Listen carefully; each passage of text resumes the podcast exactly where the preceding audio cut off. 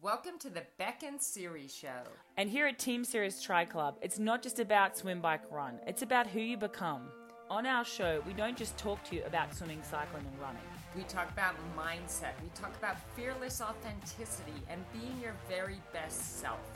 I wanted to address a couple of things that I think are really, really important that have come up in the last week or so. One being um, Mirinda's comment about uh, not wearing a Garmin in the pool. Everyone knows you don't wear a Garmin in the pool was her exact comment.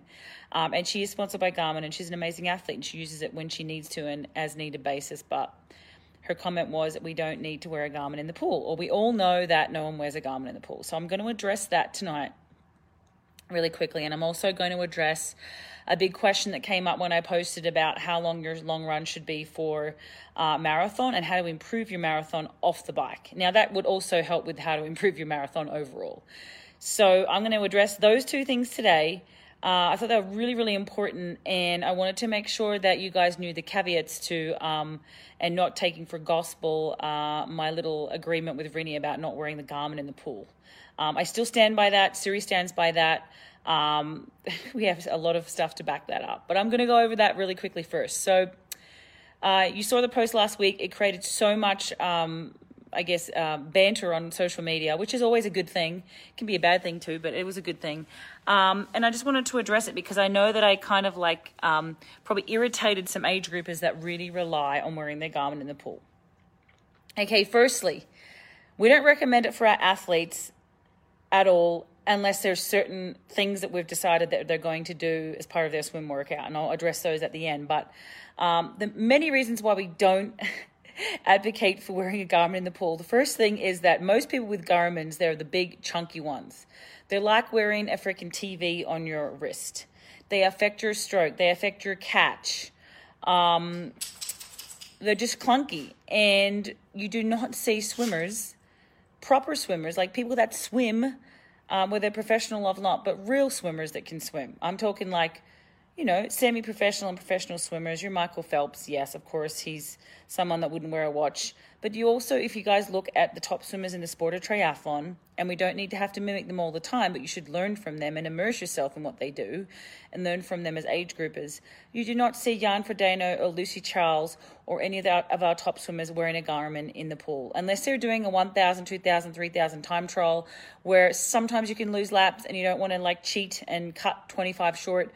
So there is a time and place to wear it then. I agree where we may need to wear it then. Um, the other, I guess, um, feedback we had was that how do you count your laps? How do you upload to TrainingPeaks? And you, how does your coach know you're doing the session?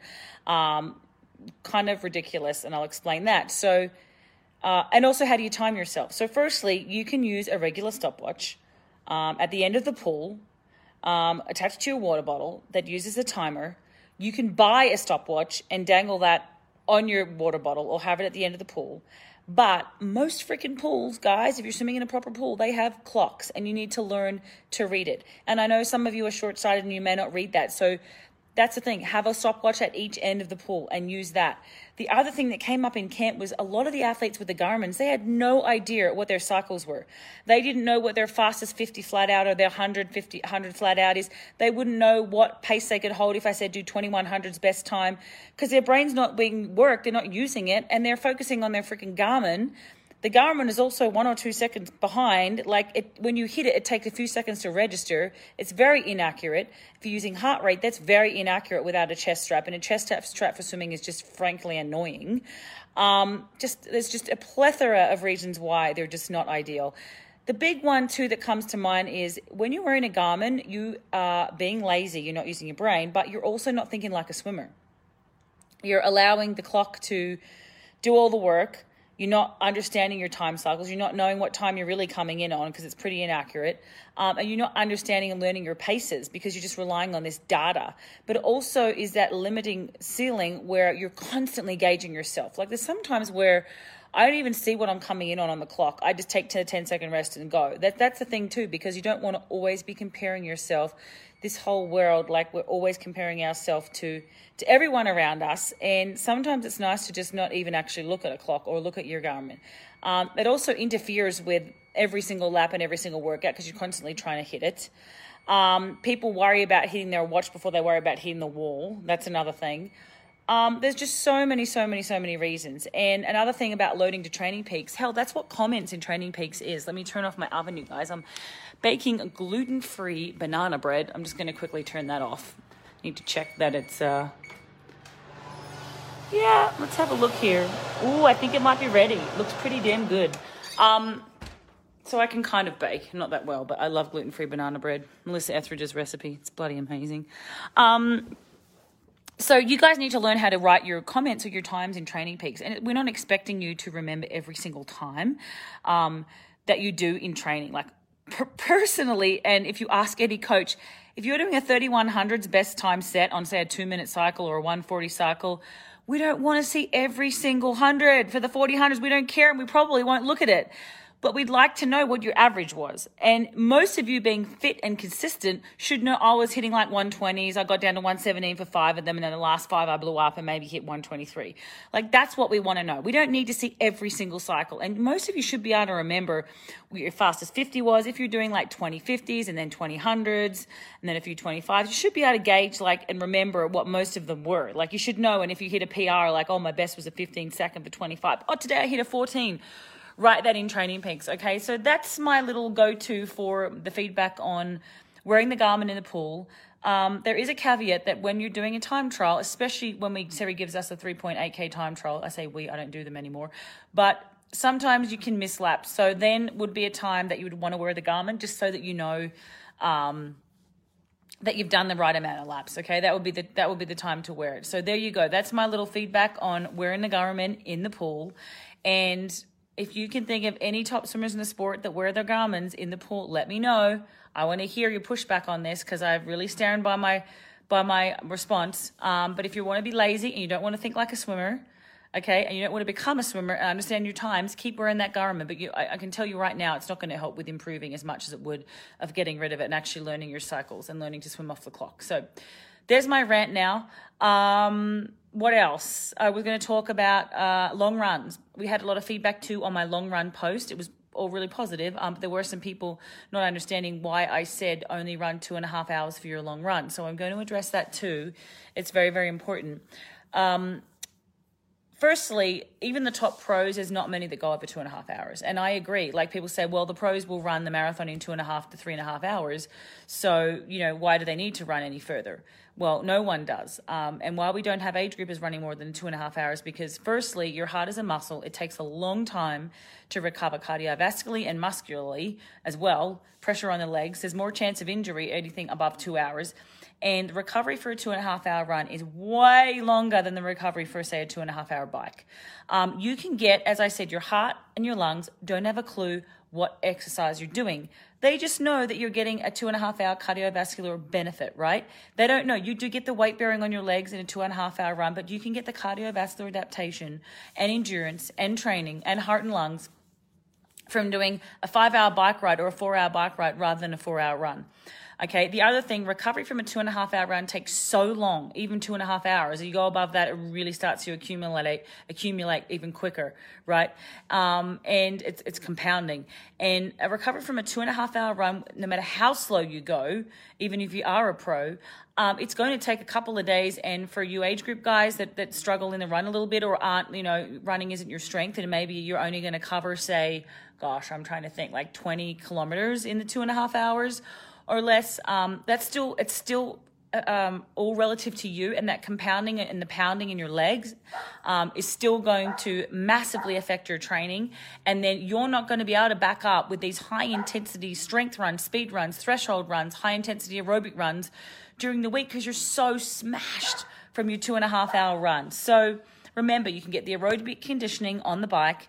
You can get um, the uh, the the improvement in run fitness from that high high end aerobic runs, from those threshold runs, from the speed runs that you're going to be recovered from because you're not going above two and a half hours. I actually recommend probably more like two, two fifteen hours max. Um, you may do two and a half, one or two times, but you would be very careful for the recovery the week after that. You wouldn't do a high quality run session for quite a few days after that because you're going to be pretty dead even if you don't feel it. Your heart it gets bruised every time you do a half marathon and a marathon.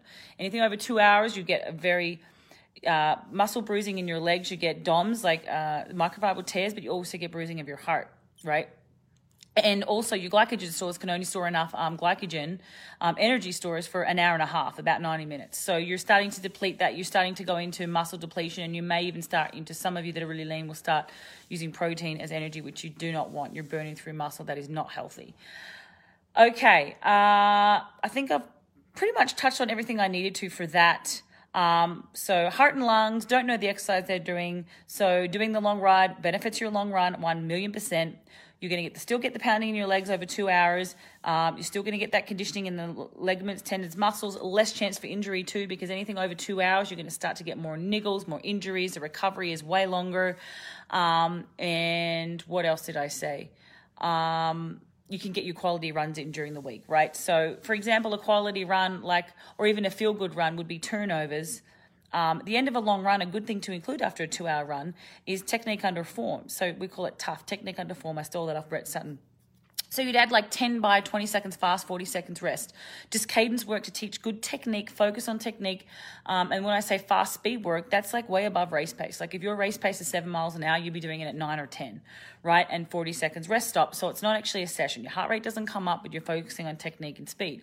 Uh, other sessions you would want to include um, when you are recovering from your long run because you're not going crazy over two and a half hours or even two hours 15 um, is threshold work. So three minutes, one milers, one kilometers. Um, sets at way above race pace. If you're just constantly running at your goal race pace, you are not going to improve as much as running above your race pace. So if your half marathon goal race pace is like a 140 half marathon, you want to be hitting well below 140 for your efforts. You could start them as a minute efforts at say say 140 for a 21k might be or oh, it's just over what is it 50 Oh yeah, it's just on um, 50, 140. Yeah, it's five minute K pace or a little bit, a little bit slower, um, uh, a little bit slower. So, um, or actually a little bit quicker. So you would do your race pace efforts, and if that's fast, if five minute K is fast, five minute K pace is fast, um, you do one minute to just below that, and then build up to two minutes just below that, five to ten of them, then build up to three minutes at just below that race pace, then build up to one K as one milers, and as you get adapted to that speed then increase it, go to 430k pace and do one minute efforts, two minute efforts, three minute efforts, 1k efforts, one mile efforts, and just build that up. The, the great thing about our training plans is these blocks, these four week blocks, we usually work three week build, one week recovery. These 16 week programs are four week blocks, three week build, one week recovery most of the time with a race simulation four weeks out, eight weeks out, 12 weeks out, 16 weeks out for a half. For a full, we have a 23 week plan and they reverse, we reverse engineer all our plans so that it lands on race day. You have like a 10 day taper and Ironman is more like a two week taper. Um, and you do key race simulations for 8, 12, 16, and 20 weeks out from your race. So, boom there you go. I hope that helped you guys. I really wanted to come on and say this, and I hope that um, this is going to be converted to a live podcast too, because I think it's really important um, to address this. And I really want to um, help educate people that you don't need to run a marathon in training. My tip of the day takeaway is you don't need to run a marathon in training to do a marathon um, in a race because you're doing freaking five, six hour bike rides. You have to get that in. If you're going to take seven hours on the bike in a race, I don't recommend doing seven hours every freaking day in training, okay? Or every even every week. You might get five or six in and say race day is going to take you seven. That's okay. Because you have that aerobic conditioning for five or six hours, you're going to be okay, all right? But do do short runs off the bike. Like brick runs off the bike is another great way to improve marathon, okay? Brick runs off the bike. Like do higher intensity efforts off a long bike under fatigue at above race pace, above your goal race pace. Even if you can only do it for three minutes, five minutes, 10 minutes, try doing like one set we would do would be eight one milers at above race pace effort. Like, don't just try and run your goal race pace off the bike. Okay, you want to run quicker than that, and if you have to break it down to smaller intervals, that's fine. Okay, that's a, great way to get a better marathon. You have to practice running off the bike as well. So um, the other takeaway, banana bread is great, gluten free. Mm, I can smell it. I'm going to go eat that. And the third thing is it's not gospel to wear your to not wear your Garmin in the pool. I agree. Some people just want to do it because they want to be lazy and they don't want to think like swimmers. That's okay. I'm okay with that. Our way is our way, and it's not. Take it with a grain of salt. Um, use it when you want to be lazy and if you have to, but I highly recommend not to. And if you're doing a time trial, then maybe you do need your Garmin to uh, count your laps for you because that can get. I used to lose count all the time, so I get that. all right, guys, have an amazing night. I hope that helped you guys. Always ask questions, post them on the wall.